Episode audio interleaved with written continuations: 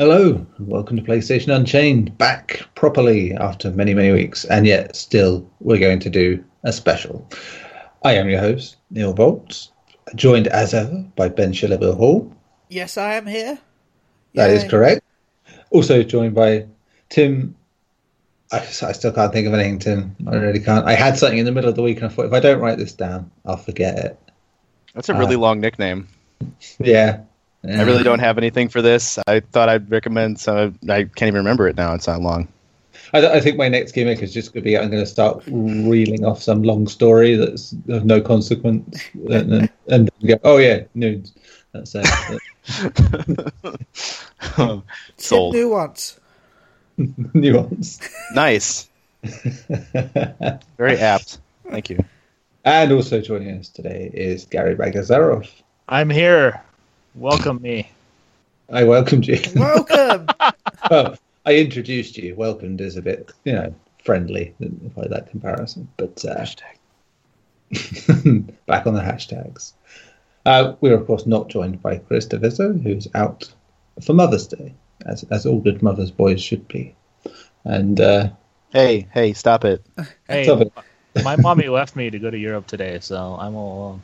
And it's I it, wondered who it's- was why I saw your mum in Scarborough.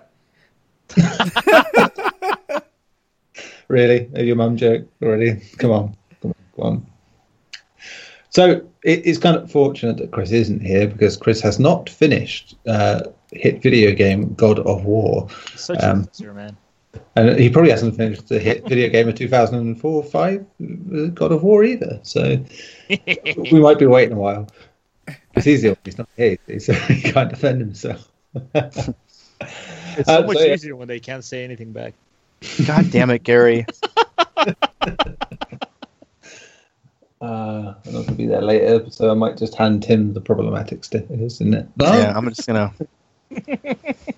I got a, I got a sticker trigger finger. That was weird to say. I got it. Anyway, yes, we are going to do a God of War kind of spoiler cast because I think it's been a while since we've all played it, but we were waiting for that, and we may have forgotten some things, but yeah, we'll I pick have up. forgotten nothing. Of course, Gary hasn't. I've Gary- forgotten most of it. Perfect. Was- It's a wash. so me and Gary will talk about God of War for Yeah, yeah. basically, And I will nod happily. We which can is see that. great. Yeah, that, that that that very much lends itself to this medium. Just do the, just do the tropish, like yes, quite. Yes, Fine, fine. yes, yes, yes, yes. Uh, I think it's probably quite short in that regard. um, we, we'll probably do some regular Unchained stuff after that. Yeah, why not? Get back in the swing of things, as they say. As you know, we're almost at E3, mm-hmm, a month away. We'll get there soon. But for this week, let's concentrate on the past, because the past is a great thing for all of video games. In this case, of course, God of War came out tens out of tens everywhere, and not from us, unfortunately. But so we didn't get to go on the big fancy poster. But we still liked it. As you remember, we had Kyle on a while back to sort of talk about it uh, before the uh, game was out in the open. And he was, as I had to say, having now played it, he was very good at handling all the uh, potential spoilery stuff. He, he did a very good job of just sort of detailing what we wanted to know without ruining anything, which is better than a good 98% of the internet when it came to Infinity War, I have to say. So, I agree. you- They spoiled a lot of it. Well, enough of it. It- enough. It's the age old of, you know, enough sites go around going, well, if we just say this bit you know, ambiguously, it won't matter. But then, of course, another site will say, oh, but if we say this bit ambiguously, no one will get it. it. The thing is, there are people that happen to know how to piece things together Yeah. you know, in their heads. And yes, it doesn't help. It's an age old problem. But, but for God of War, luckily, nothing, nothing got spoiled for me, which was lovely. It's like, because I feared, I feared big time, like Red Dead and Heavy Rain in 2010, where both of those games got spoiled before I finished them. Oof. That was before we had Twitter, really, uh, as it is now. So, um, first of all, brief description. What is God of War? It's Kratos. Come on, stop being stupid. It's Kratos. It is. And his, I'm shocked. yeah. Kratos and his I thought it boy. was Joel. Yes, it could have been. Not. Uh, I mean, I have to say Ellie's regressed somewhat, if that's the case. But uh, yeah, and uh, yeah, in general. But yes, it's the story, not of like saving the world necessarily, not of conquering some great evil. It's merely uh, we want to go up the fucking mountain. Please, let's go up the fucking mountain and do our thing and go home. But of course, being Kratos, nobody's going to let him go home easy or get to the mountain easily. And so begins a long journey on which he decapitates, mutilates, and generally scolds people and children alike. And it's it's great fun. It has to be said. I think I think we have differing levels of, of how fun we found it and how much we enjoyed it. But uh, Ben, I believe, gave it his uh, standard. I really like this game, eight out of ten. Yeah, it was eight out of ten. It was pretty good. I do like that, Ben. It is like it's, you go, oh, this is amazing. I love this game. Eight out of ten. Every time. I mean, what, what's a ten, Ben? What, what's a ten? Goat isn't a Simulator. 10, but Goat Simulator would be close to it. Even Final Fantasy 14, I wouldn't give a 10. I, I wouldn't really give anything a 10. Except for me. That would be Eh. 11. Yeah, baby. If, if the only thing you were riddled with was flaws, Gary. Ben is gonna glitch me out in five minutes. Hot.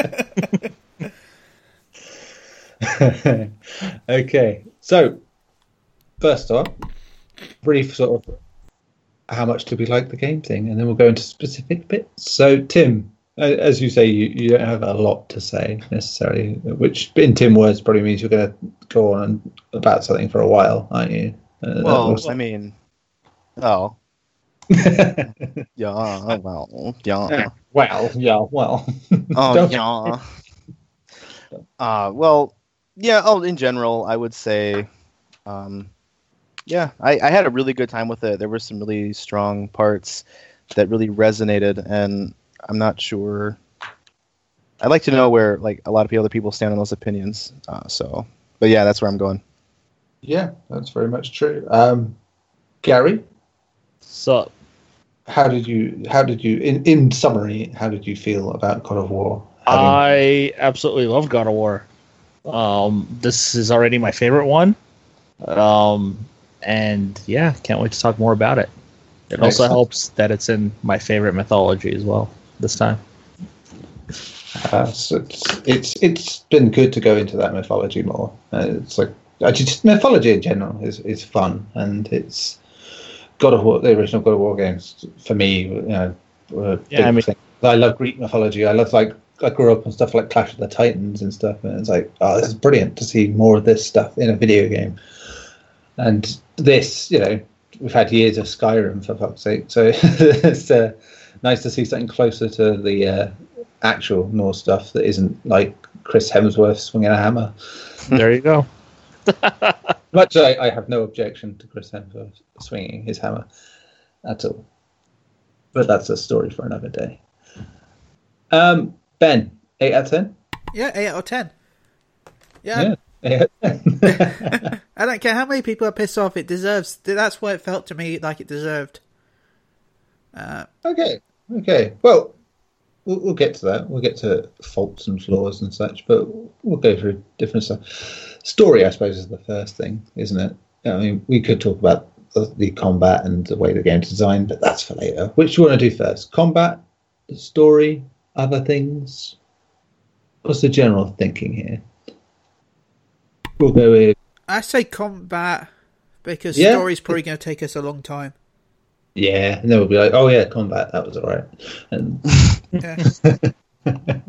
I mean, obviously, Kyle discussed a lot of this uh, when we did the cast a few weeks ago, because that was pretty much the only thing he could talk about without spoiling much. But yeah, oh my goodness, that axe is just great fun to use. Uh, that has to be said.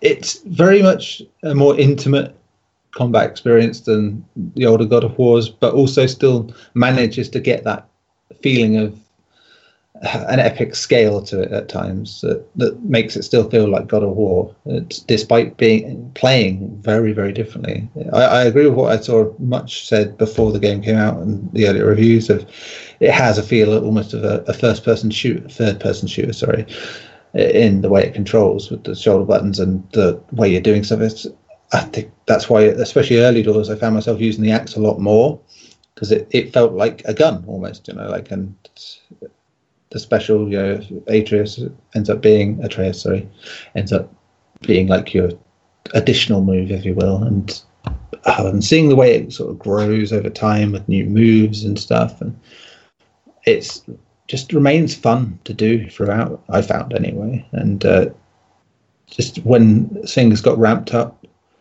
it yeah, it it was very much the old God of War with the new set of materials. Um, what about you, Tim? Are we doing a full spoiler cast, or are we? Yeah, yeah, we, we are Being Spoil subtle. the shit out of it. It is Okay. City. Okay. Oh um, yeah, so warning, spoilers everywhere. everywhere, everywhere. everywhere a spoiler went, the spoils were sure to go.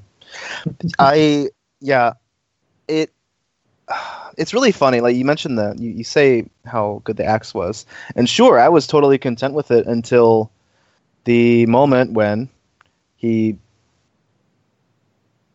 gave up and said that he had to, you know he, he had to go back and get his uh, his original weapons the the uh, oh my god The chains, yeah. blades of Olympus Chain- Blades of Blades Chaos. Chaos. Blades of, Blades of Chaos, yes. But, uh, yeah Well, And- well, he- he didn't give up. He had no choice.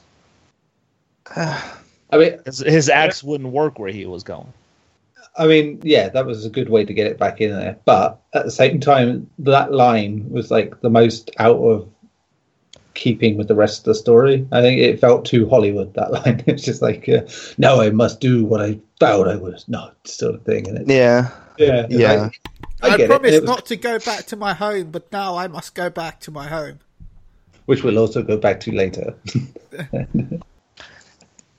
Yeah, that was one of the points that where I feel like he could have just say stayed the silent, somber guy because it would have fit so well. Like you know that boat scene. I know I'm kind of digressing, but we're on the point. We're you know we on the boat, and then Athena shows up and starts trying to you know talk to him and things. Get out of my head, Athena. Like that's all he had to say during that whole sequence. And Well, uh, so the, the to- entire point would have come across, but he had to do that. Well, to be fair, Yeah, he could just- go, "Get out of my head, Athena, boy." I know, but yeah. But yeah, it it was a nice spot, but yeah, it was a bit overplayed. It's, I know they were trying to ramp up the. I mean, there is a, a ridiculousness to you know, how God of War deals with itself, but it's less so here, and I think that did make that a bit mawkish where it, it shouldn't have been. But fuck me, was it good to get the Blades of Chaos back and have this Oh. different mindset? Yeah, dude. Uh, and I, go, I guess where I've digressed in different directions to my point. That I loved using the Blades of Chaos in this new combat style. I the moment Yeah. I got them, like I prioritized them. I I only used the the axe when I needed to. Yeah, it became, it became my new baby, and I, I think it was just introduced at just the right time in that respect. Because Yeah. it's like, yeah, as, as fun as it, Axe Combat is, it, it gave you a refresher from it without doing the cheap. Oh, now we must take your weapons away bollocks that you get sometimes. And it's uh, Hashtag Devil May Cry Four. mm, everything. Yeah, see in the categories. It's terrible. Yeah, Dander hates that game. Yeah, it's like even when you don't have the axe before you even get the blade to get us, it's just that whole melee combat where he's just lovely meaty fuds and the way he hits stuff. And but as I think is the theme throughout the game, he is very much pulling his punches a lot of the time, and compared to what he could do, you know, it, it takes fights against actual gods for him to have to put the effort in. And which, I mean, you see very early on he's a, a bit rusty at doing proper fighting. Right. But, um, but yeah, it's always been you know, the, the key thing about God of War is the combat, but I think it just feels, yeah, much more satisfying in general here than it ever did before. I think, yeah, being closer to the with the camera and everything, I think that that's the main thing for it. for sure. But I think the only inconsistency in terms of combat is kind of a kind of like a ah, it's a weird criticism, but like, if you can see him hoist basically a sequoia with no issue, Mm. I have a little trouble believing that whenever he punches anything, it's not just going to disintegrate. Yeah, And I, I mean- and and like gods, right? Like I get it. You know, gods are going to be of the same type of metal that he's made. So yeah, okay. But you know, undead, frozen things, like that's two birds right there. You have undead, which is going to be just you know, frail shit, and then you have frozen, which is going to be brittle. So I, ugh. I mean, I get you have to make it a game, but at the same time, he can lift a goddamn sequoia. but they also in a way try to mask it story wise because he doesn't want Atreus to know how powerful he is. Which is Because where So in a well- way you can magic- think about it like he's holding himself back on purpose Huh. to not show his son what he can really do. Eh, maybe. I which is know. where the end game can be a problem if you've got stuff. To Yeah, do except Yeah. the end game when he does yeah. yeah. So yeah, a, a tricky thing, which probably obviously won't probably be a problem next time round. But uh, You can remember though, the as he's going through this story, he was getting more open with his son, realizing that he had to tell him stuff. yeah, Yeah. and he got and he got to practice fighting a lot more again. Oh, yeah. So,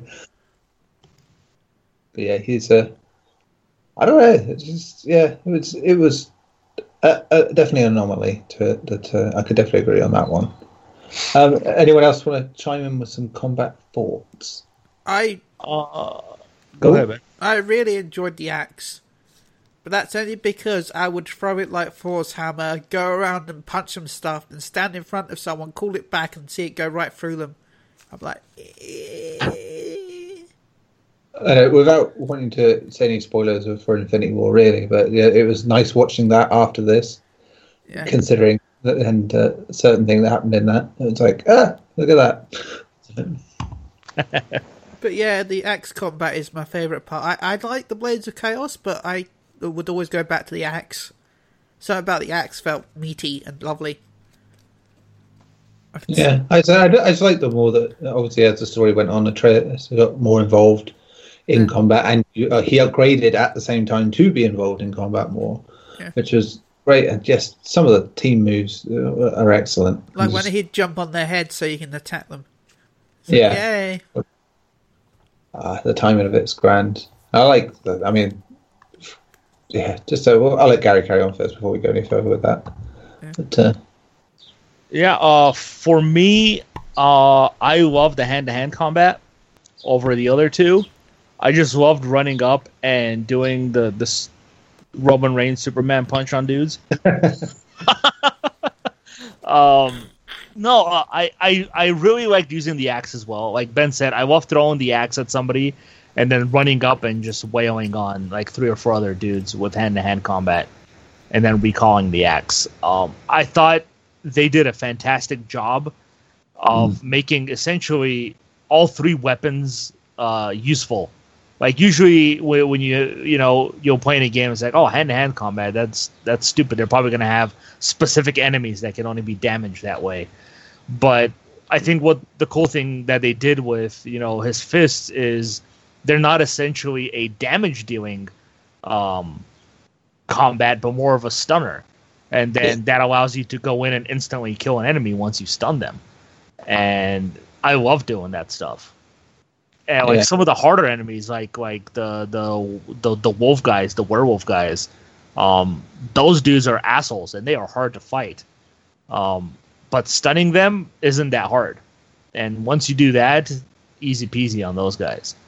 Um, it's the combination of the, the all the powers that, that makes it. I think you know from the you know the arrows to the axe to the chains to the fist it, and the shield. Even you know it's just the fact you can combine them in so many different ways, and yeah, it Yeah, feels like- fluid. It all connects nicely. like I loved using the chains, but I found myself constantly going back to the axe simply because it was so much easier to transition to hand to hand what the axe is with the blades. Because you, all you have to do is just throw your axe, and then you're instantly in hand to hand combat. Um, whereas with the chains, you kind of have to press the D-pad button. I think it was the D-pad button to switch to to hand to hand combat when you have the blades out. Yeah. Yeah, so you know, I, I loved everything about it. The combat I just thought was great. You know, the the only real problem I had is constantly just constantly pushing the wrong goddamn button with the axe.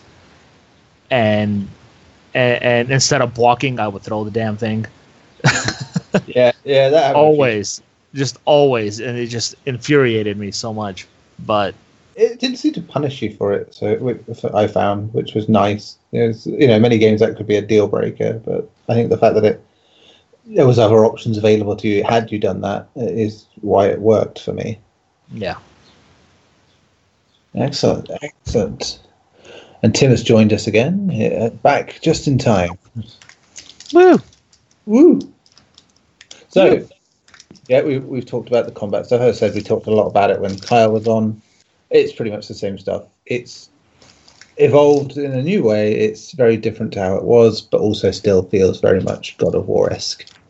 Particularly in how the way the game is designed, which is now very Metroidvania style. You know, as I think we alluded to before, it's almost Darksiders esque in, in the way it's uh, you move around the area and unlock new stuff when you get new abilities, and that's great. To be honest, I, I like games like that. It's a fantastic way of doing. Seeing stuff for so long through that game and thinking, God, I've been going hours now and haven't even got a chance to go and do those things. I still don't know how to do them. And then you'll get whatever you need to do it. And you're like, oh, right, now I can enter all these new areas. And then just, especially when the end game's done, you know, whether you do it before or not, it's just, it opens up some new areas that you've never seen and new, new things and like discovering the dragons and such. Like, it, it's, full of little lovely little secrets and hidey holes and that was surprising you know because it isn't open open it is just very much like a very tunneled down sort of uh, open world you know so It's it's Darksiders. You explained it Yeah. perfect. yeah It's how it. Darksiders is. that's it some big areas some corridors made to look pretty which is fine you know because you don't really think about it when you're playing it you're just like i'm on the journey i'm doing this thing it's cool and they manage to differentiate really well, I think, as they go on, and uh, especially in what they have in terms of scenery, because you know you see obviously in the, the trailers, it's like most of it looks like snowy, snow, snow, which is great and everything, but it's like even Skyrim had to have somewhere else that wasn't just snow. Eventually, No, it doesn't. I mean, yeah, it was when you start going places, um, thanks to the World Tree, it's uh, quite the moment. You know, you, you get to see some different places for a bit.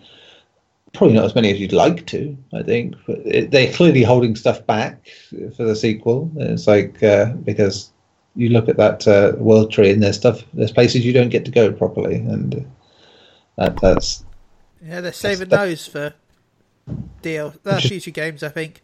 I don't think there'll be Oh, any DLC. No, no, they, they, they want to continue, and they're clearly going to continue this story, uh, as we'll get to. Um, so yeah, any any words on the world itself? Uh, there's not much to say, I think, on, on in terms of how it looks, and the game can be bloody gorgeous at times, has to be said. It's, it's a shame photo mode came a bit later, but uh, yeah, it's uh, just even like the hub area, which is you know with the bridge uh, and all that is just amazing amount of stuff to sort of go and discover whilst you know still sort of making sure you don't lose focus too much You know, it's the right amount of open world as we said it, it just has that flexibility to it that uh, I still got Yeah. lost. so got, I got lost once, but like I said, when that happened, I went and found other things, and that's the greatest thing. If you can find a game that you can get lost in and then go and do other stuff as a result, and it'd be a happy accident, it's nice. I like that. And then when I found out why I was lost, it's just because I'd forgotten a place that I'd gone to before. and I, was- I was being too literal with how I believe they get there. It's you know where Thor's statue is, and you think you could. I, I forgot you could go round it and into the, the cave. I was there for ages thinking, how do I get back there? How do I get there? But as a result, I got to see more of the backstory. You know, so it was uh, a nice, nice thing to happen. What about you, Gary? Oh, I absolutely loved exploring the world. Um, I love how like you're in the same area, but then more of it opens up not because you open up a new secret passage or something, but because you know the water drops and this whole new dungeon's revealed to you, essentially, or this whole new area to explore, like like uh, the the dwarven king when you go to his big old castle.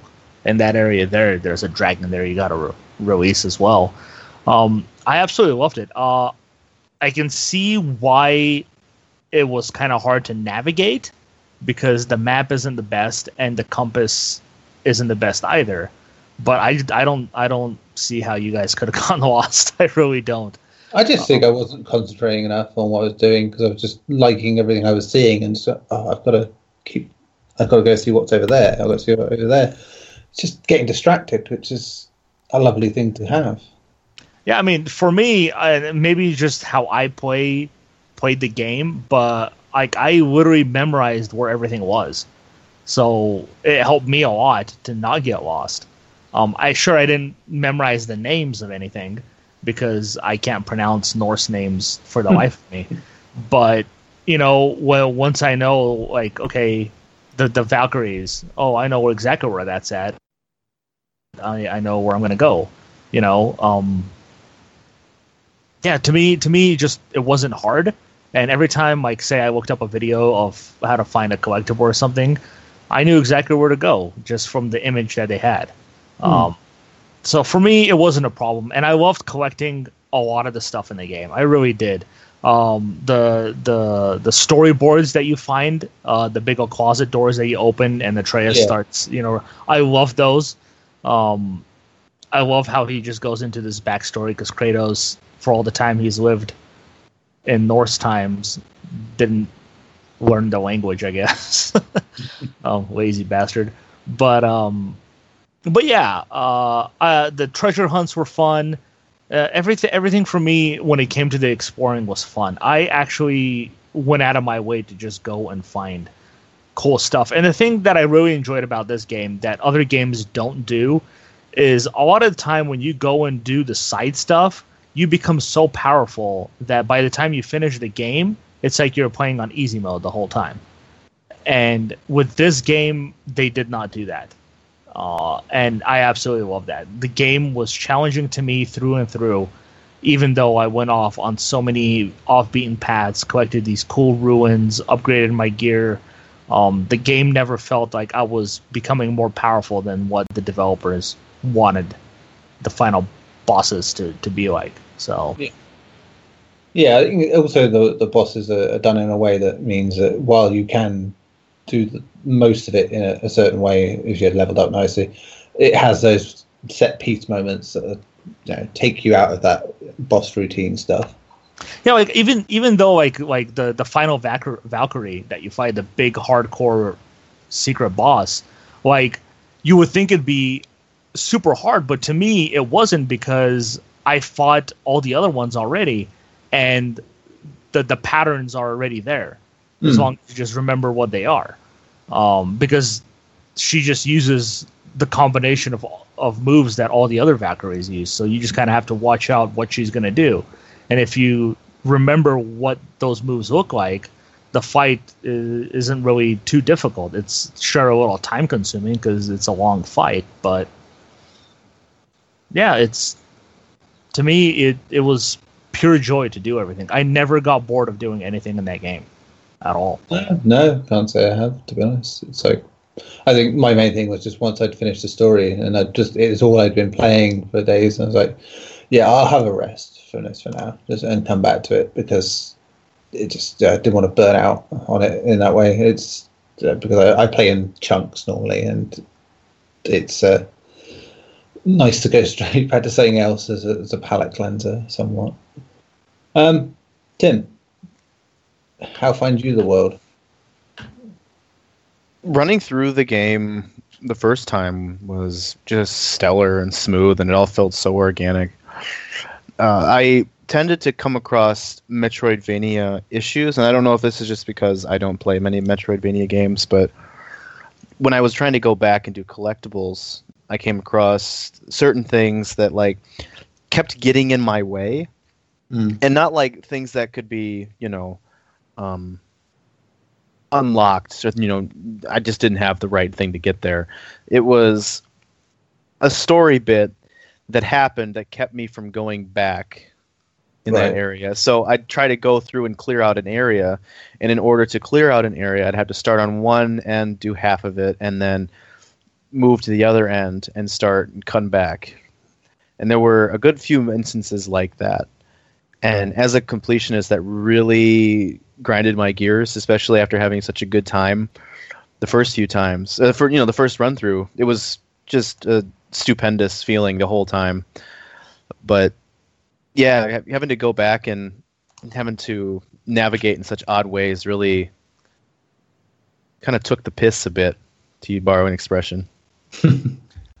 um, but I mean, it wasn't awful because everything is still pretty accessible, and you know, uh, teleporting around is is you know convenient enough. So it's just uh, I'm just I wonder if it's one of those things that they didn't really like want to cater to. Like they made everything accessible at the end. You don't have to worry about missing anything, which is nice. But I wonder if it's one of those things that just didn't really want to think about through development. Sure, no, it's, it, it's. I think it's catering to tastes and styles as well, uh, which is difficult to do for everybody as well. It's um, it's like uh, the idea of looting in games was just I didn't get it. I didn't for years. It took in the end. It took a very again a, game doing it in an accessible way to make me appreciate it, which was uh, Borderlands, Borderlands Two. Ah, sure. Yeah, they, they were perfect for it, and I I understood the whole system of loot, which is good, really, because that's all that fucking games do these days. so, so I, I would have been right off the gravy train otherwise. Um, Yeah. s- since you mentioned it, Tim, the, the, there is one thing that really did bother me about the exploration and all that, and that's literally the the, the fast travel system. Um, like I, I wish that I could have just traveled, but because they wanted to, I guess, keep the whole the camera never cuts thing going, going through those doors and then waiting for the game to load before you can travel through to the next portal was just frustrating as hell to me. Yeah, there was a lot of downtime, and it felt like that might as well have been a load time with how little you were doing. and it's cool they try to mask it with you know some backstory with uh, Mimir talking uh, the entire time, but then once you, there was no more dialogue recorded Yeah. anymore, it's just this empty, boring spot that you just wait and wait. really, I, I, I can't say I, I found empty spots. Yeah, I didn't uh, find empty-ish. Really, Yeah, No, I- every time I, found went it- there, he talked. Yeah, no, Yeah, give it a bit. Yeah. He he stops talking eventually. Also, don't, I don't walk up it. to the side and when it says press X, don't do it because you jump to your death. yeah, I did that. But it's funny. It's like p- p- jump, press here. I'm like, okay, this must be where I go. You know, the first time I did it, and I, it's like you died. I'm like, why? What happened? That was the first time I died in the game as well. Same. it's just like, it's just like came through there. Like, oh, okay.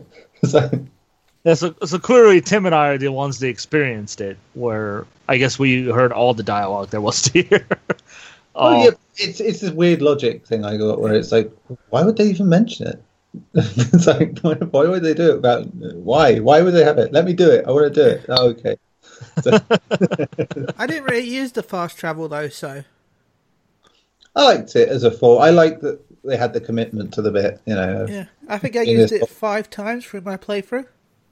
Yeah, I think it's phenomenal what they- they've done with that. The whole one, you know, tracking shot the whole way through is is just ridiculous. And sometimes it works so well with scenes and stuff in a way that all cinematic camera cuts do it their own way of it. But this is just mm, again another thing that feels very much like God of War in those big epic moments that, that still happen even with this new camera system. And it's just, hmm.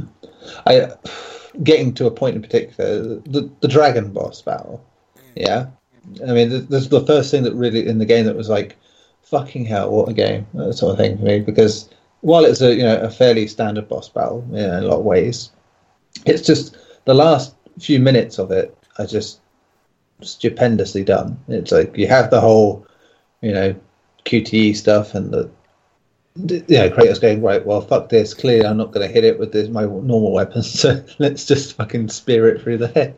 And it's it's the way that it does all that. All that happens, and you, the music is slowly getting louder as that happens, and you, then as you know that mouth falls right in front of Kratos, who's you know covered in blood and all that, and it's just that rousing bit of the soundtrack comes up at just that second, and it's just like that is fucking masterful. Uh, that that is wonderful how they've done that, and there's, there's just lovely little moments like that throughout the game. Where you just I felt it felt like you were always in the game, cutscene or not. You know, if they were talking Yeah. or not, you still felt invested and drawn into it, and that's that's the thing that comes with that uh, whole one take thing. Ah, that dragon fight though. Oh, it was so good. Yeah, as I said, it was a moment. It was just really well done. Just oh, oh. And the dwarf that just appears after you beat it as well just feels like, yeah, okay. yeah, you know, oh man. I mean, not to divulge too much here again into story stuff, but there was stuff I'd read not long after that bit, uh, after the doors and them coming back and stuff. I will get to it in a minute with story because otherwise it won't make sense in the context. But we'll get there. We'll get there. Um, right. So, um, anything else on the other stuff outside the story and characters that we want to talk about, or, is, or should we move on to the, the meat, if you will, of this? Yeah. Yeah. Let's move. Let's move to the meat. So yes, as we said, the story takes some interesting twists on Norse mythology. It doesn't follow it exactly, uh, because if it did, my God, poor Atreus is going to be one fucking deviant child when he when he grows up. And I, the implications are there that there could be any number of theories as to that. I still, at the end of that game, get the theory that he is not Kratos' son, Uh, and or if he is, that they're leading to what I was saying to Ben before is that you know Thor has a son that is known as a, a stepson who's an archer and was born of a giant and in in actual Norse mythology. So I do wonder if they're telling that story in the sense of that Kratos may not be end up being the main guy in the next game, and they will have the fact that he was using Spartan Rage kind of Mm. But you know, it's like they had the electrical crackle around them a lot as well. It's just I know I don't. It could go either way. This is it. I think there was some deliberate misdirection uh, as they came to it because you know, the main spoiler thing to take away from the end of the game is that Atreus' real name is Loki, and you know that's uh, an interesting one to go uh, because that would make him Thor's uncle if you're going in proper Norse terms, but uh, he clearly isn't that. Um, I say clearly, you know, the world serpent came back in time. So, what else came back in time? Uh, that's there's, all sort of things that could happen there. We shall see. But yeah, it, it just threw up some really great questions and theories and stuff that could happen going forward and what it could mean now. And uh, for a long time, there was a great bit of misdirection if you actually do follow Norse mythology concerning uh, Balder, which is in mythology, Balder is, of course, immune to everything but mistletoe. Now, in mythology, the way that gets dealt with is that Loki finds out about that weakness and gives another god the uh, a spear made of mistletoe. it was a blind it. god as well, wasn't it? Yeah, yeah, a blind, yeah, a blind god Yeah. to chuck spear of mistletoe at Balder, which yeah kills him effectively, and he doesn't come back till Ragnarok as a result. So when the dwarves give you tho- those, and obviously Freya just freaked out about it, that was like a big oh hello, and then I thought, are the dwarves going to turn out to be Loki? You know, just trying to sort of manipulate everyone because that, honest to God, that would have been a, a really good twist. It would explain why they were everywhere. It would explain all this other stuff. Uh, that would have been amazing, especially as they sort of yeah. Yeah, and he's a shapeshifter by nature, so it makes sense. Yeah, And he's uh, a trickster, so Yeah, that's it. it. It all led to that, and I think Yeah. if anyone was trying to be all like smug about mythology and stuff, uh, it, it's great misdirection. It's it's well done in that regard. Also slightly disappointing, but then rounded off by you know, honest to God, felt like a, a jaw dropper when they sort of revealed that you know his name was Loki. You know, uh, with Atreus. yeah. By the way, if I'm boy. rightly, what happened was uh, Freya, after Balder was born, because he looked so weak, she went to each.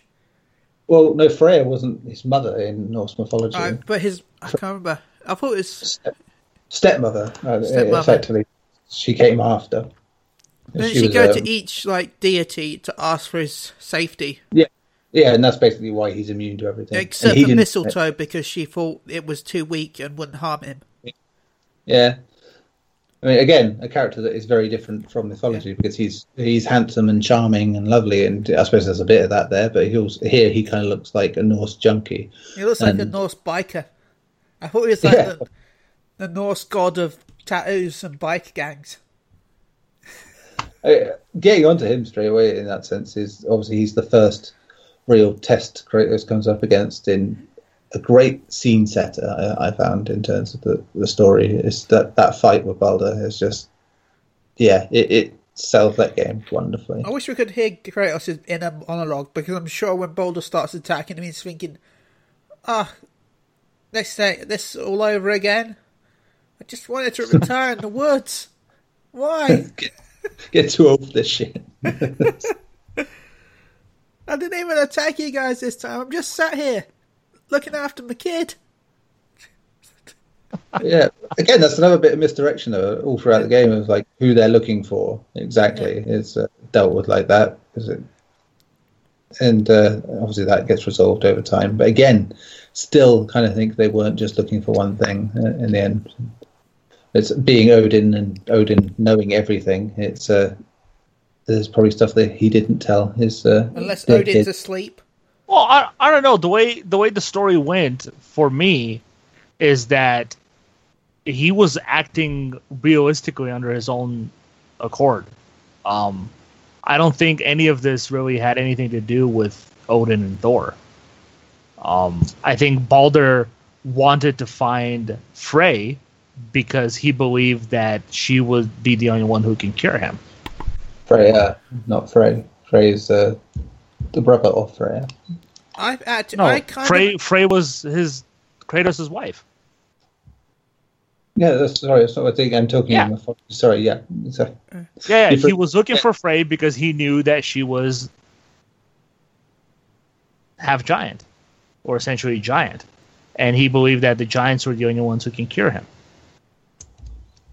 yeah, Yeah, and so so to me, the way I took it is, he, Bal- they, him and his two brothers were essentially acting on their own, and they it wasn't Odin who really told them to do anything, and it wasn't Thor either. I believe, I kind of believe both yes and no. I believe that he was sent there by Odin and Thor, but then him continuing to do it is out of his own actions. I don't know, because because Thor, because Odin, like Neil said in actual Norse mythology, he, Balder was it Balder his name? yeah, yeah, yeah. yeah. He was loved by everybody. He was like Jesus to them. Hmm. And here, obviously, they kind of did it in a way. into biker Jesus. Well, I think the way they made him more angry and pissed off is because he became immortal, and well, not immortal. He became, you know, he can't feel anything, and that eventually drove him angry at the curse that was put on him. But the curse was put on him to save his life, and so, to me, I the way I would see it is Odin would try to stop him if he knew what what Balder was doing because it's also his son, it's his beloved son. Why would he want him to be killed? So that that's how I took the story as. Um, to me, I don't think Odin really has anything really going on in this story. Mm, I don't know. It's just the way the background build of all the stories they tell you about him makes it sound like they have to bring him in as. Oh no, they're definitely going to bring him in. Probably after whatever happens in the second game with Thor, and obviously he's Odin's going to be pissed because he freed Mimir as well. Mm. But as far as with Balder, I think Balder was acting on his own in this game. Yeah, yeah, I, I think there is an act, uh, uh, an aspect of that, and he probably did deceive Migni and Medi, Hadi, Zap um, to uh, make them go along with it. Magni and Modi, that's what I meant to say, which Mm. was the, the the customary Sony video game Nolan North and Troy Baker cameo. Which was, uh, uh, I see as well that F- Troy Baker thinking, well, what voice shall I do? I've done them all. I'll just pick the one from Shadow of War. so, so, I mean, he is literally it. He is just the ranger in that one. But uh, probably the most un- underwhelming fight in a lot of ways, that one. I loved the hell out of it. That was my I, favorite I, fight. love, in. I, I love the stuff around it, but the fight itself was a bit cheap, I felt. I hated that fight so much. Man, what the hell? I know. It's I uh, that was my favorite fight in the whole game. only because there was snow, Gary. I reckon, no, the last Balder fight, I think, is probably my favourite, just because it's just everything's on the line and there's so much going on drama wise around it, and it's, yeah, it, it's it's good fun in that regard. I'll be honest. I, uh, during that fight, I just kept screaming in real life, "Eat my axe!" while throwing at him. Have your Uh. tasty vitamin A. Uh, boy. eat my axe. But yeah, it's it's it's going to be interesting to see how they, they change all these things going forward because, as I said, you know, Balder's uh, damned to hell effectively by Loki uh, in terms of they don't get him back because Loki impersonating a giantess um, refuses is the only person who refuses to prove that he is loved by all. So I don't think that's really going to work with this version of uh, uh, of Balder. Yeah, I mean, it'll be interesting because when Balder dies in Norse mythology, he brings Ragnarok that much closer. Like like they Mm. said, it's like a hundred winters too soon. Um, Yeah, no, I think this the, the whole clue with the uh, the world serpent being where he is when he shouldn't be is uh, probably pointing out that there's a lot of things changing as a result of what's happened. And, Well, no, I'm I'm saying like in the actual Norse mythology, that's what Yeah. happens as well. Yeah, Which I, yeah, the, like I said, the way they they blended the two, but also telling their own story, but also following how it's supposed to happen in Norse mythology as well, is fantastic, and it's brilliant the way they did it's it. a really good mix. Uh, that's I like. And in Norse mythology, they try to prevent Ragnarok by going, you know, to Helheim and bargaining with Hela to get Baldur's soul back. Yeah, which said end, ends up failing probably because of Loki, as they say. Just like- yeah, so- and it'll be interesting to see if they follow that path in the next game. If Kratos does decide, okay, in order to stop the world from ending, like it did in my time, because I caused it to end with Greek mythology in a way, I can stop this one from ending if I go and bring his body back or his soul. Especially, yeah, especially inserting Kratos into things where the world ends and just saying he's the fault of it. Yeah. Again, yeah. But Kratos is always the one to try and break loops. So I can see him trying to cause Ragnarok, but have it end differently than normal. Because remember, Ragnarok is always a loop. Mm. This is it. And yeah, now that his motivations have changed because he has changed you know, enough over the story, he's learned, you know, his anger has not got him anywhere but hurt and misery and pain. Uh, and yeah, he's, but he is still, you know, very much into the violence regardless of that. And uh, yeah, I, it's the Loki thing's the weird thing because especially as Atreus has that mid-game weird mini turn when he finds out he's a god, and he just Yeah, and- starts being an absolute arsehole. I loved it, and it. I wish it would have lasted because he changes back to his regular self so quickly that it was kind of irritating because it was so great seeing. Okay, I have this power. I'm a god. Um, everybody should worship me. And how he talks to the dwarves and how Kratos gets starts to get irritated with him was f- probably some of the best dialogue between the two in that entire game for me. I know. Yeah, I mean, it comes to a head, uh, uh, and you know, it had to be tempered, I think. But he definitely changes as a character after that. You know, as much as he still gets to be calm. Hey, do you think he also teased the fact that he's Loki during that as well? Hmm. Because he's like, oh, I wonder if I can shape, I turn into a wolf. Yeah, that, I love that. Like, uh, when you look back after, you go, yeah, no, yeah, it makes sense. It's like, uh, no, but you may fuck one, and uh, one of these things. Maybe one day, boy. Okay. Oh, Have we lost Neil? Hello? I'm still here. I'm still here. Sorry, I had a, a Google Drive thing, a Google Drive, a OneDrive thing open, and it uh, apparently decided, decided to have a Skype call at the same time. Okay. Chris was trying to call us, so um, Well, Tim, you've been yeah um most of my time i've spent in the game like it was kind of just in the moment especially in a lot of the bigger centerpieces and like uh, even right now I'm, I'm recalling them as you guys have been talking about them but i mean like those aren't really the parts of the the game that really like came with me once i was done. It was it was more of the subtle moments like uh like I, there were like a little bit of little bitty ones kind of along the way but like the first major one that really stuck with me was like the first moment when Atreus let him down. And you could see the the genuine disappointment. Like you know, you had the general angst of a kid that he's dealing with and whatever, and it was just back and forth. And like there was a lot of charm with that, but it came to this head at a certain point where Atreus was really just, you know, turning into the the bastard side of Loki. You know, like just he just really getting taken in by his powers and things, and just it just overtook his entire mannerism, and he went off the wall and put everybody in danger, and like you could see that moment was when Kratos was disappointed. The first time he was disappointed in Atreus, even all those times that he, you know, called him boy and degraded him with things like that and talked down to him. Like he never was disappointed up until that point and yeah, it was it was times like that when they were having actual human connections. That was when it really those are the parts that came with me and I mean I yeah, even as you guys mentioned them the the set pieces come back and now that you mention it I think about the when he's when Kratos just standing there and the dragon drops down and both sides of his mouth and end up on both sides of him and that was a really cool moment too but, but yeah it's it's really just those subtle moments that really stuck with me Hmm.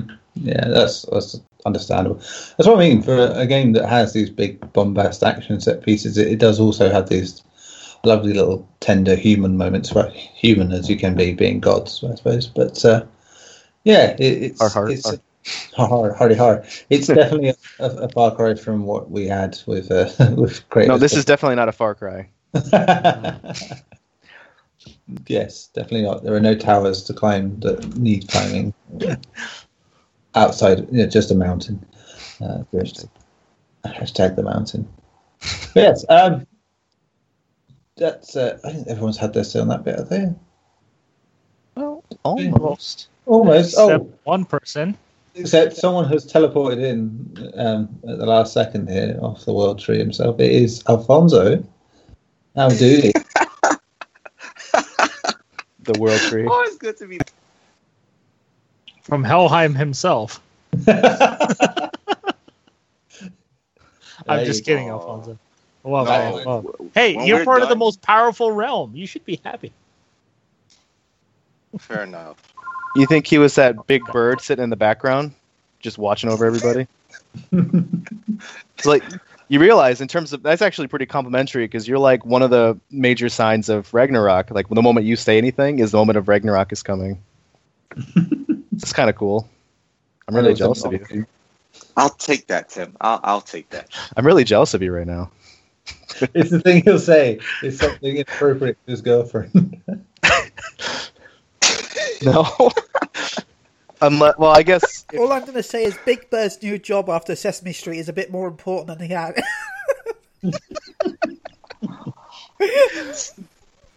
See, I missed this. See, I, I missed it. I truly missed this.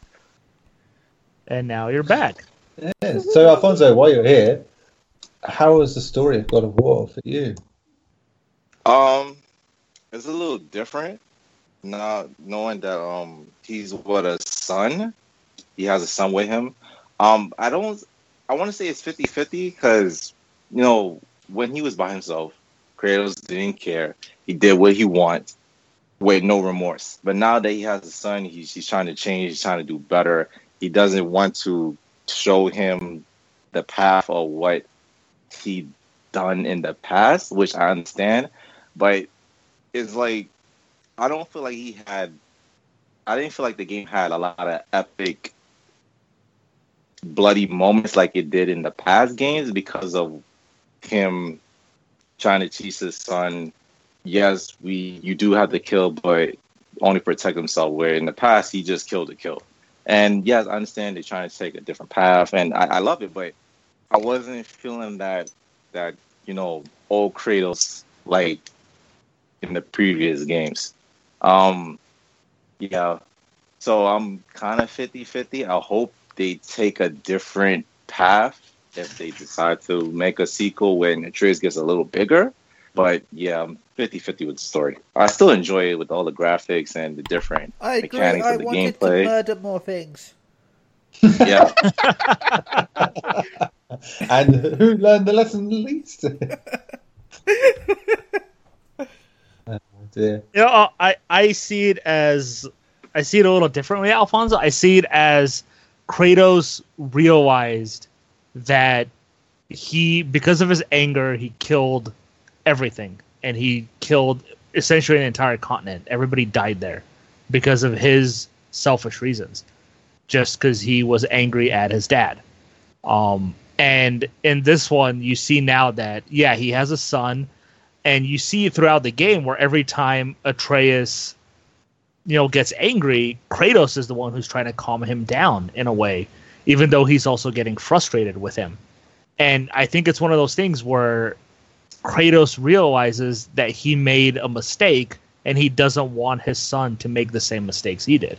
It's essentially him being an actual father.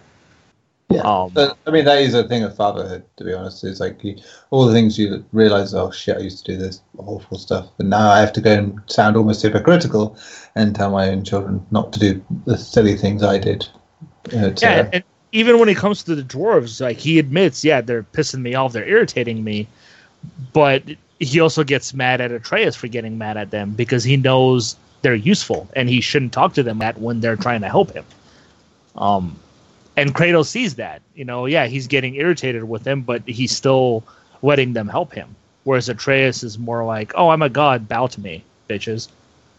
And which I totally hate. Out, he was like bragging that on so many times. Like, just shut up. Every minute, oh, I'm a god. We could do this. Gods could do this. I'm powerful. It's like, no, you, you know nothing about what you are. Shut up. It's annoying. that for for me personally, I think this was a fantastic character progression for Kratos.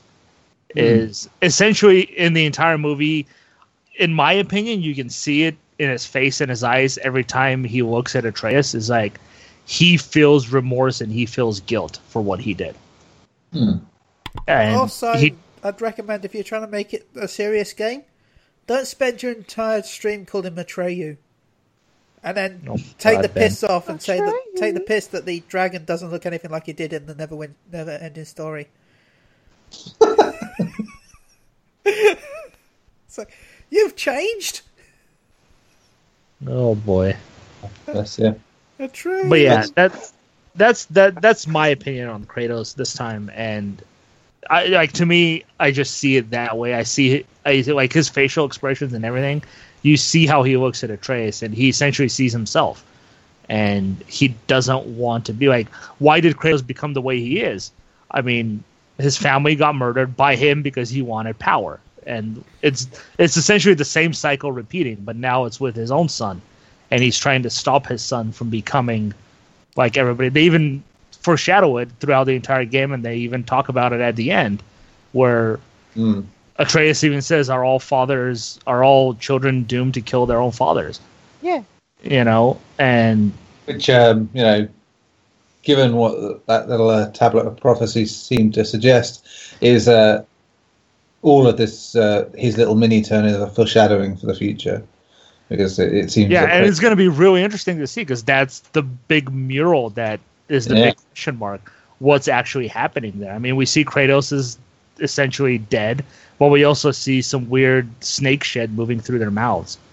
Um, so is it Atreus who kills him and takes his soul? Does Kratos sacrifice his soul himself to save Balder and stop Ragnarok? It's almost impossible to know what's going Well, on there. what if?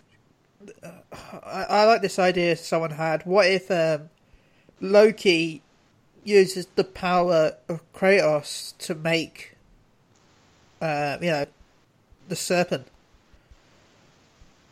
That's why the serpent can live for so long because he's technically got the you know, immortal spirit of Kratos. Yeah, but then also because in mythology, the serpent is a god too. It's uh, or part god, I should say. But if that So- part is Kratos, yeah, well, I mean, it is technically if, if Atreus is Kratos' son, then it is part of Kratos. But uh, I don't know. It's I reckon there's a lot of timey wimey, travelly wabbly going on uh, uh, involved in this story.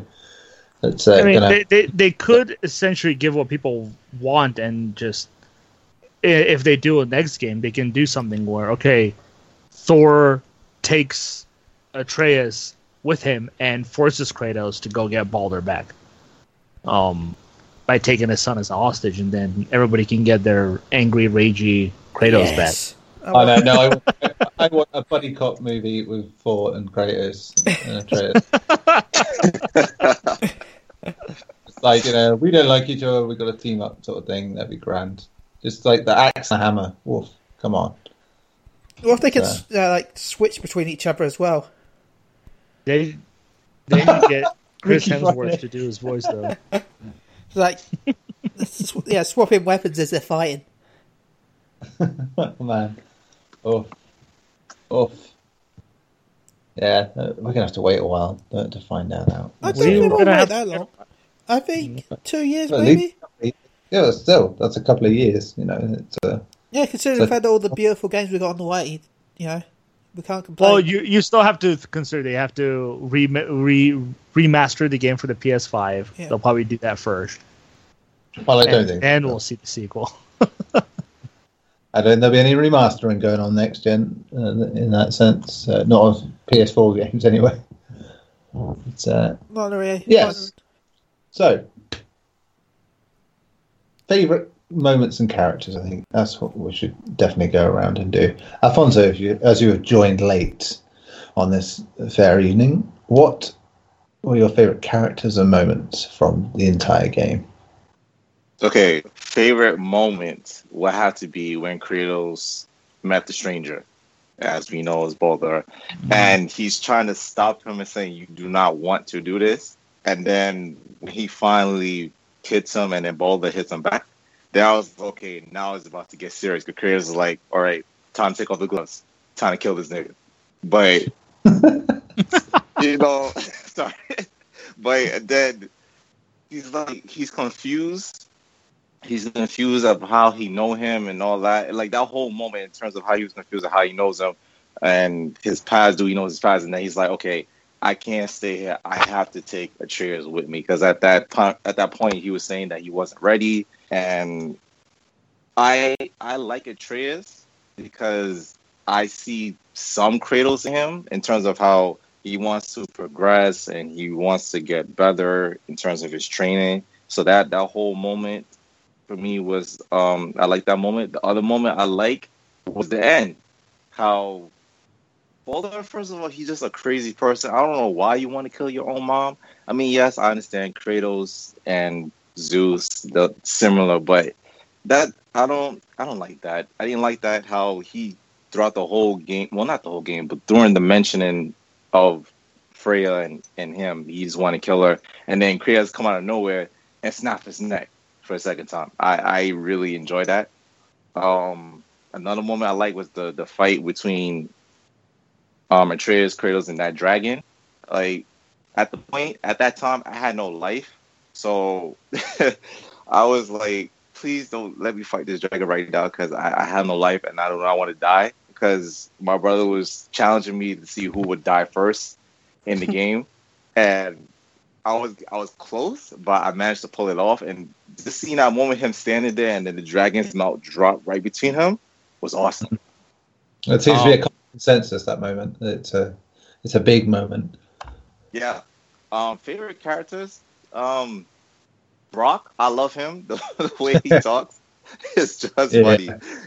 He, he has to be by my one of my top favorite. Um, I don't like his brother. His brother is like a little, like a wuss. Like seriously, he's like he's like a germaphobe.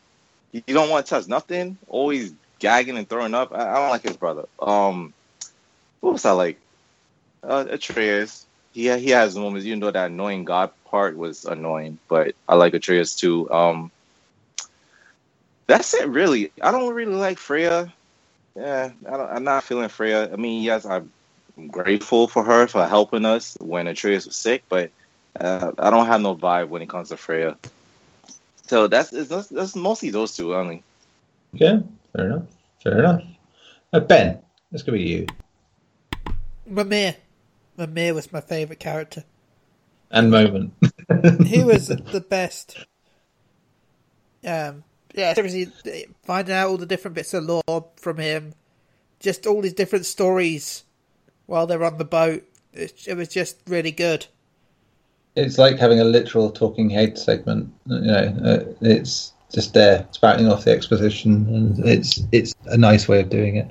it. He did unfortunately remind me too much of like the the guy who runs the workshop in How to Train Your Dragon, and in terms of he that's what I kept thinking of.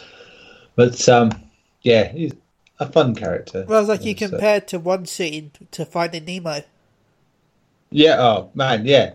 So, what can we do that second? Is that well, in a second? Because that's uh, well, do yours and I'll mention that. 'cause that's- oh, someone dropped out. Oh, we lost Al- Alfonso. Oh, he's gone again. Okay. Oh, nice to have you, Alfonso. oh, He's gone now. His planet needs him. Oh, he's back again. Oh, he's back. He's back again. Alfonso, what's going on? Speak- I don't know. There, there's there there was a um like the Skype calling music in the background. Oh, So- okay. Skype Have you is- got- Uh, yeah, Have you got Hotmail or something open on your computer? no, I'm using Skype on my phone. Okay. Okay. So yeah, I, I I closed out and opened again, and then it went away. So Yes, I, I think the common consensus is Microsoft. Fuck off. It is uh, it.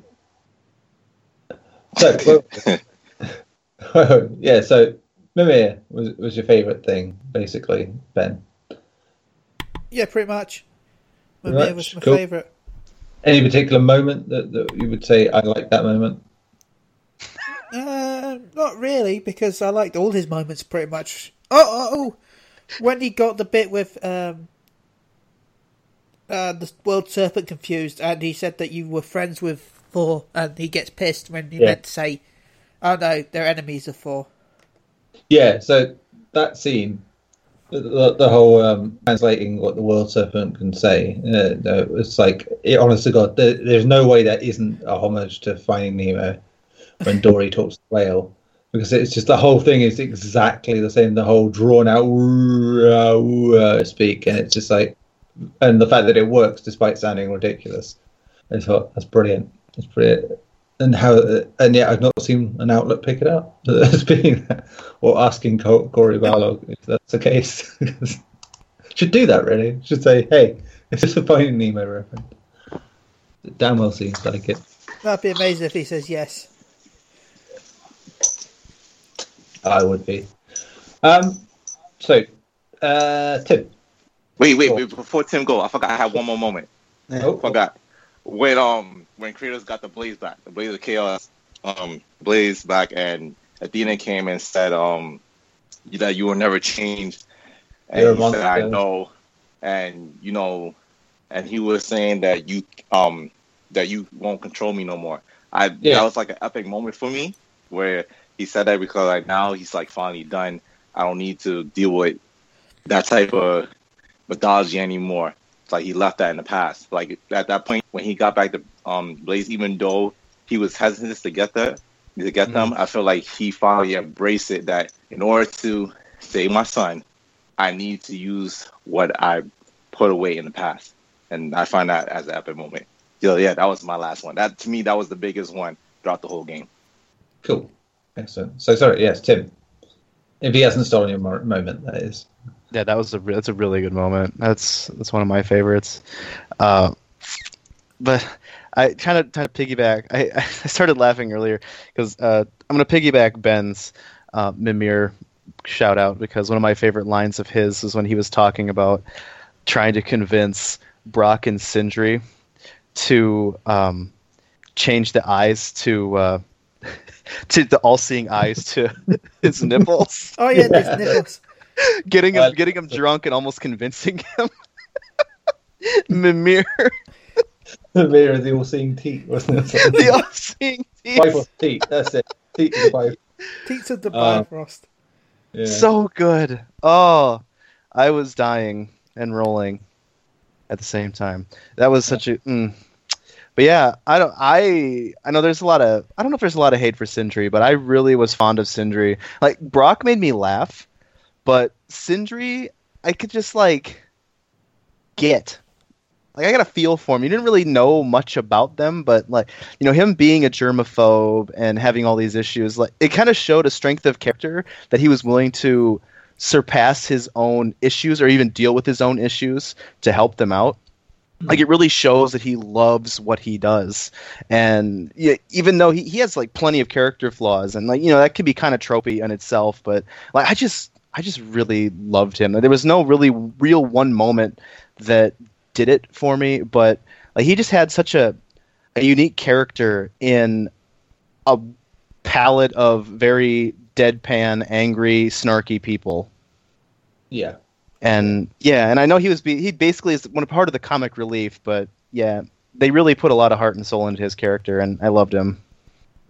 Yeah, I think they, you know, they, they complemented each other well. You know, the, Yeah. together, it's, it's why together they can make the perfect kind of weapons and things. It's because uh, you have a perfectionist and you have a grafter, and they just do the work together nicely. Yeah. And another moment is when once they finally get back together, uh, Brok and Sindri, they're working on something special, and Atreus asks him what he's making, and Brok says, "Nunya, Nunya, what? Nunya, none your fucking business." oh Man, yeah, just you know, for a game that you expected to be gory and visceral and violent like that, it was still kind of shocking to hear someone swear quite as much as, as Brok does. Because some of the stuff he comes out of, is- oh man, just it's breathtakingly good swears.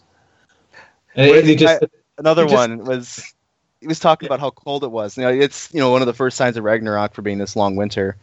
But he said, like, you can definitely tell this is the Fimbulwinter. I think is what it's called. yeah. He's like, I can feel it in my scrot. He said, died. I was I remember that scene because I was like I, I generally I would always just run away from them. And you know they had those little like off key banters that they do, and that was one of them. And I was halfway down toward the door when I when he got to that point, and I just stopped and started laughing. And yeah, I loved it. Like, that, they were really a nice addition to very serious somber game. yeah, and it wasn't like overdone and like No. it was just his swearing is just so casually done. And just, uh, I think that's why it's like, oh, okay, it's like because it's like I like swearing, but there's, there's no anger to it. It's just like, yeah, this is the way I talk. Yeah. yeah, Um, but I don't know. In, in terms of moments, I've already brought up the the one where Kratos is disappointed in Atreus, and I, I I was so fond of that moment because of I don't know, like y- y- y- despite itself, he was so almost belligerent to Atreus, you know, trying to keep him in line and trying to teach him these things, and you know, not trying to go overboard with anything, and you know, you, he he showed his wits end at times, you know, like parents do and things. But like there was that there was never any sense of disappointment until that moment, and it really hit home what Atreus meant to him. Mm. Like everything going forward kind of just resonated on that one point, and it was yeah. The, the game did a really good job of stopping everything and just kind of doing a close cut with with Kratos and Atreus doing the dad son moments and yeah I think you said dab son moment then. I was like, no I would never I would never that, would, that would definitely ruin the uh, historical side of the game. Just things like dabbing. Yeah Uh, yeah, boy. oh dear. Sorry. Uh, who else? have Kratos would, Kratos would never dab because dabbing is a sign of losing Yeah. it's like a guaranteed thing it happened to LeBron Oh, jeez. happened to Cam Newton We're getting topical up in this place. Mhm. G- Gary, what about Yo. you? What you got? Um, my favorite moment uh, is the same one that Alfonso had, and as the first time you fight Balder as the stranger. Um, that fight was just fantastic. Um, because you know you see Kratos just wail on him a little bit, and then he just sends Kratos flying with a single punch. Um, and then just the destruction of that fight uh, was great. And the Like, goading, the goading that he does uh, to Kratos, just like basically saying, "You can't kill me. You're you're nothing. You- You're disappointed." Just like it just invests you in fighting him, and as as you go on in the game, every time you encounter him, it's just like you're a fuckwit, and I want to just smash your face. it's like just great. That's that's brilliant. It's, it's how he's written. It's yeah, um, it, it really reminded me of the fights you have in Asura's Wrath. If anybody's played that game, um, yeah, it's just yeah, so over the top, and everything's just being destroyed around them. And it was cool that they added these kind of destructible areas, like you can destroy the trees, and some of the boulders get destroyed. It's only for that fight, though, uh, and because clearly you can't destroy shit in the actual game. Um, but in that fight, it was great to see it because that's how it should have been. Um, and yeah, just their power, and you see, you know, Kratos rage out, and you see that he's able to to heal himself as well using his powers, just like Balder can. Fantastic stuff, really. Um, as far as favorite character, I would have to say Brok. Um, he's just too goddamn funny. Every time he showed up, it was just pure humor all the time. Just the way he talks to them, uh, it was great. Um, there is something I also do want to talk about before we wrap up, though, if that's okay with you guys. yeah. Um, and that's about Freya. Um, and my theory on Freya is that she, in my opinion, is the main villain of the story. Um, and it's all from the stuff that I, I listened to Mimir talk about and all the things that I kind of read in the game. And the big thing that really gave it away was the fight with the Valkyrie, the the, the Queen of the Valkyries, and what she said. Um, and you know, so so throughout the game, we hear about how Freya was betrayed by Odin and how she's angry with him and all this stuff. And to me, this is a big revenge story for her. Um, I personally feel the reason in this story, not Greek mythology or Greek mythology, goddamn, Norse mythology, she knows that the only way to kill Odin was to use Balder, the guy who can't die, who can't feel pain. Mm. And she wanted him to take the revenge for her. And now that he's dead, she's pissed because what can she possibly do? We also see this with the Valkyrie. We find out, you know, throughout the story that the Queen of the Valkyries had corrupted Valkyries.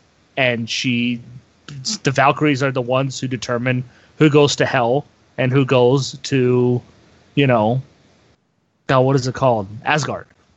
Uh, for the battle with in Ragnarok, they separate the souls, and now hell is overflowing with souls because the Valkyries are corrupted. And we assume that it was the Queen of the Valkyries, but the Queen of the Valkyries straight up says that Freya is the true Queen of the Valkyries. So hmm. if it wasn't her, then it had to be Freya who corrupted them. And why would she corrupt them unless she wants to bring about Ragnarok and destroy Odin because he literally destroyed her entire life? He destroyed the giants, the, the people she loved and adored. Um, everything in that game, in my opinion, is hinting at Freya setting up this massive, elaborate scheme to kill Odin. Hmm. Um, because because she can't directly do anything herself. yeah, because she yeah she's a witch. There's a reason she's forbidden to travel the realms.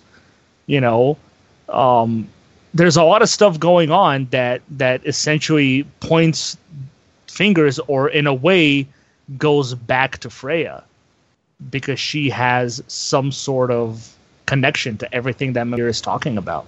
Hmm. Um, I mean, it, it's um a weird thing. It's um it kind of goes round back to the mythology where it, it kind of follows into the mythology but doesn't. Where in, in obviously Frigg, who is Balder's mother in actual mythology, you know, made sure there was no mistletoe stuff like that, and Loki finds out about the uh, mistletoe being a problem. Now in the game, when Freya sees the, mistletoe arrows, she gets rid of them, burns them, let's say they're poisoned, and you know why uh, as a result. But as an oversight, she doesn't notice that his you know, the clasp is made of that. So, all in all, the same result comes out of it. You know, Yeah. it's like, and she still ends up like in mythology, the mother of Balder ends up despising Loki as a result, as knowing that she's been tricked. So it, it that much is still playing into it, which is nice to see. So it, it may well tie back into the idea of people having to be dragged into getting Balder to come back to stop Yeah. Odin. Yeah, yeah. I mean, uh, there's still a lot of unanswered questions in this game. Uh, a lot of them, in my opinion. But yeah, which is Oh. great, you know, in my opinion, as well, because I like that. I'd rather it wasn't so clear cut. Yeah, I mean- like. I, I don't think they they mentioned who rang the horn Mm, when when they came back and it was destroyed. We don't know who did that. Who would call the world serpent? Um, there there's just so much stuff that's still unknown, and I can't. I like you said, I can't wait to see how they how they answer a lot of these questions that they left open. So. I had like Yeah. four of them in my head, and then they just kind of just vanished as I was talking. Except that the, the horn one. So, um, yeah, This is why um, that, that's my that's my opinion of it. I, I think Freya is essentially the big schemer here of what's going on, and she might find out that hey, if Balder can't do it, Kratos can, and she's going to manipulate Kratos into doing it for her. yeah, yeah. It's, it, it could well be a, a case of different sides manipulating what they want, which yeah, be very much in keeping. So, grand stuff. Grand stuff. Um, I obviously will throw in with my uh, favorite stuff. The, the whole ending, the not the end end where the, you go back home, but the ending of uh, the reveal of who Loki is, the mural on the wall, which suggests of what will happen, perhaps, and just the whole you know the releasing of the ashes, just just fits everything into a lovely little ball while still keeping the questions open. And just as far as characters go, you know, we've mentioned him a lot, despite no one picking him as a character. But Balder is a fascinating character because you know he is such an arsehole and you really just want, like I said, want to punch the shit out of him every time you fight him.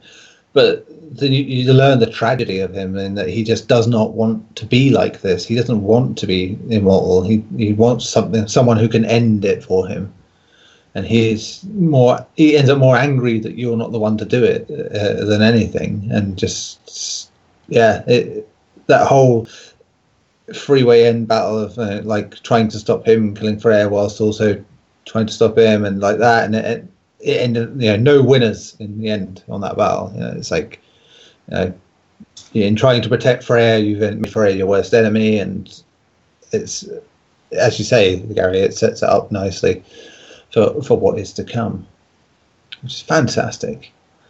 Mm. So, um, as we are in, in the video game journalism industry, some of us, um, and people like numbers, uh, we, we know Ben's score, but you know, obviously there are lots of scores thrown out here, there, and everywhere.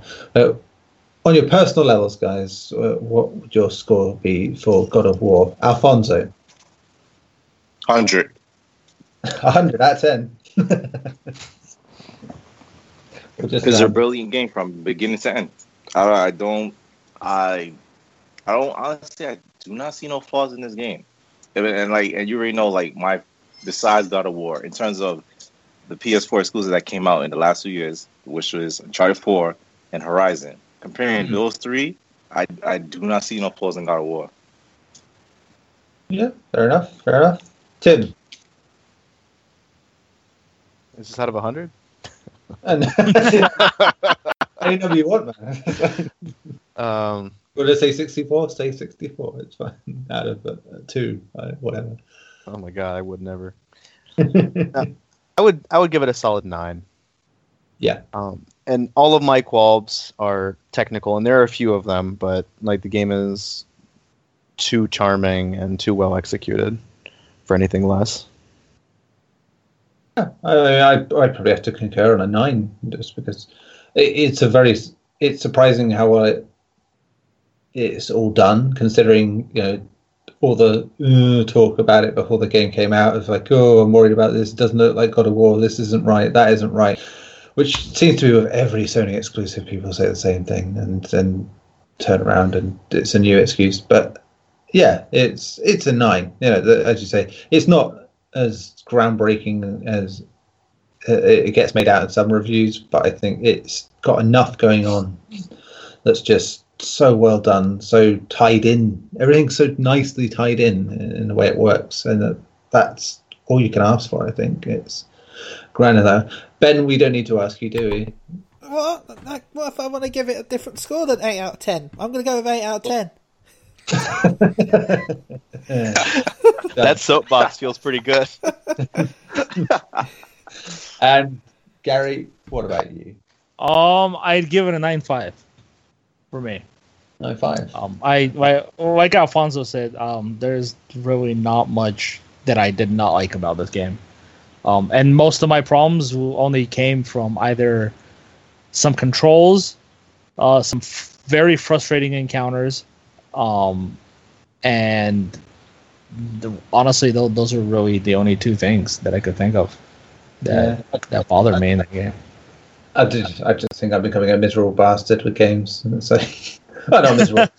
just, just, I it's been a year of, as much as there have been good games, there's been a lot of, uh, you know, it's just like it's all right. You know, I don't mind. It's a, it's a very, a very different year to last year in that regard. That it's, there's less of this middle tier uh, of stuff where it's like, yeah, I got a few games I'd say that's nine out of ten, and here's some games I'd say that's nine point five, maybe ten. But I know we're only halfway through, and there's all sorts of things that can happen. But yeah, it's it's a very good game, better than probably most expected it to be. But I don't know. I, I, I still think there will be better this year, uh, easily. Um, very different games probably, but you know, in, in terms of if you're just going for overall as a game sort of thing. Yeah. So that's uh, the God of War talk, as it is all the spoilers. Um, we didn't do Infinity War because not everyone here watched it, and I know one person wouldn't. but uh, Oh, I can't wait till we can spoil that, though. well, at this point, it's like when. It's, uh, that's the main problem. That is the main problem. Um, but I think we've we've gone on long enough, so we we, we will uh, stop it there. And then next week we'll return to regular Unchained action, and we'll actually Until have E3, which will be like a couple of weeks later. Yeah, yeah. there's all that, and then we'll have stuff like Detroit, what, and that coming, and yeah, they'll, they'll be talking about all sorts of things as we go along. I am sure. Um, in the meantime, you can catch us on the Twitters at Pod Unchained. Uh, you can email myself at neil.psu.com for any questions and answers, etc., etc., and maybe just ask me if I like my SEO. I get a lot of those. Um, But other than that, I will leave you with my esteemed colleagues now to go through their details. Tell them they want to tell you, sorry, where to follow them, where to find them online, and basically pimp out shit that they do. Starting with you, Mr. Bagdazarov. You can't find me. I'm invisible. Sure. I've been standing there for an hour. Nobody's noticed. Oh, I get that reference. I mean, Uh, it's I one of never the do- greatest moments in that movie, man. You're have thought eating crisps. the whole I'm invisible. Is him? Uh, you can find me on Twitter at Gaglaush. That's G A G L A U S H. Excelente. Tim. I gotta say, Gary, I, I, I say it all the time, but I love that name. I just love it. Oh, But- thanks. Oh, thanks for having it. But you can find me pretty much everywhere, basically Instagram and Twitter at Timberelli, T I M B E R E L L I. Excellent. Um, also, You can find me on Twitter at AliShan7. That's A double L Y I S H A N seven. Want to shout out to you guys. Shout out to all the listeners. It feels so good back. Feels good to be back.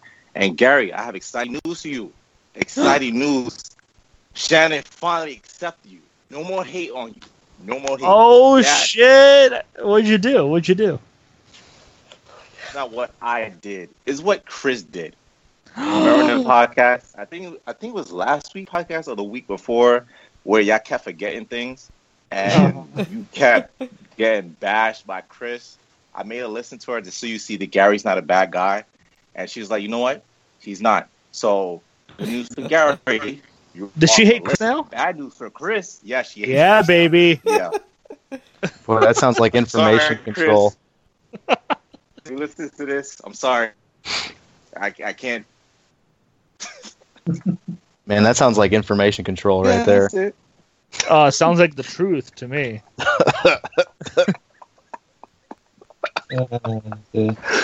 Thanks, Fonzie. Uh, I appreciate it. Ben, Of course.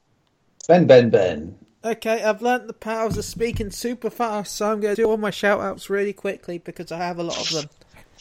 Okay, everyone ready? Okay.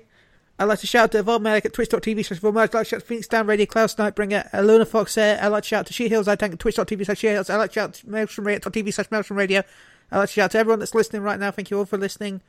And uh, I'll see you all next week. I think you said the same thing, and we just got confused. Well, maybe, maybe you got confused. Oh, I'm sad again. Uh, excellent. Oh, Excellent. excellent, excellent.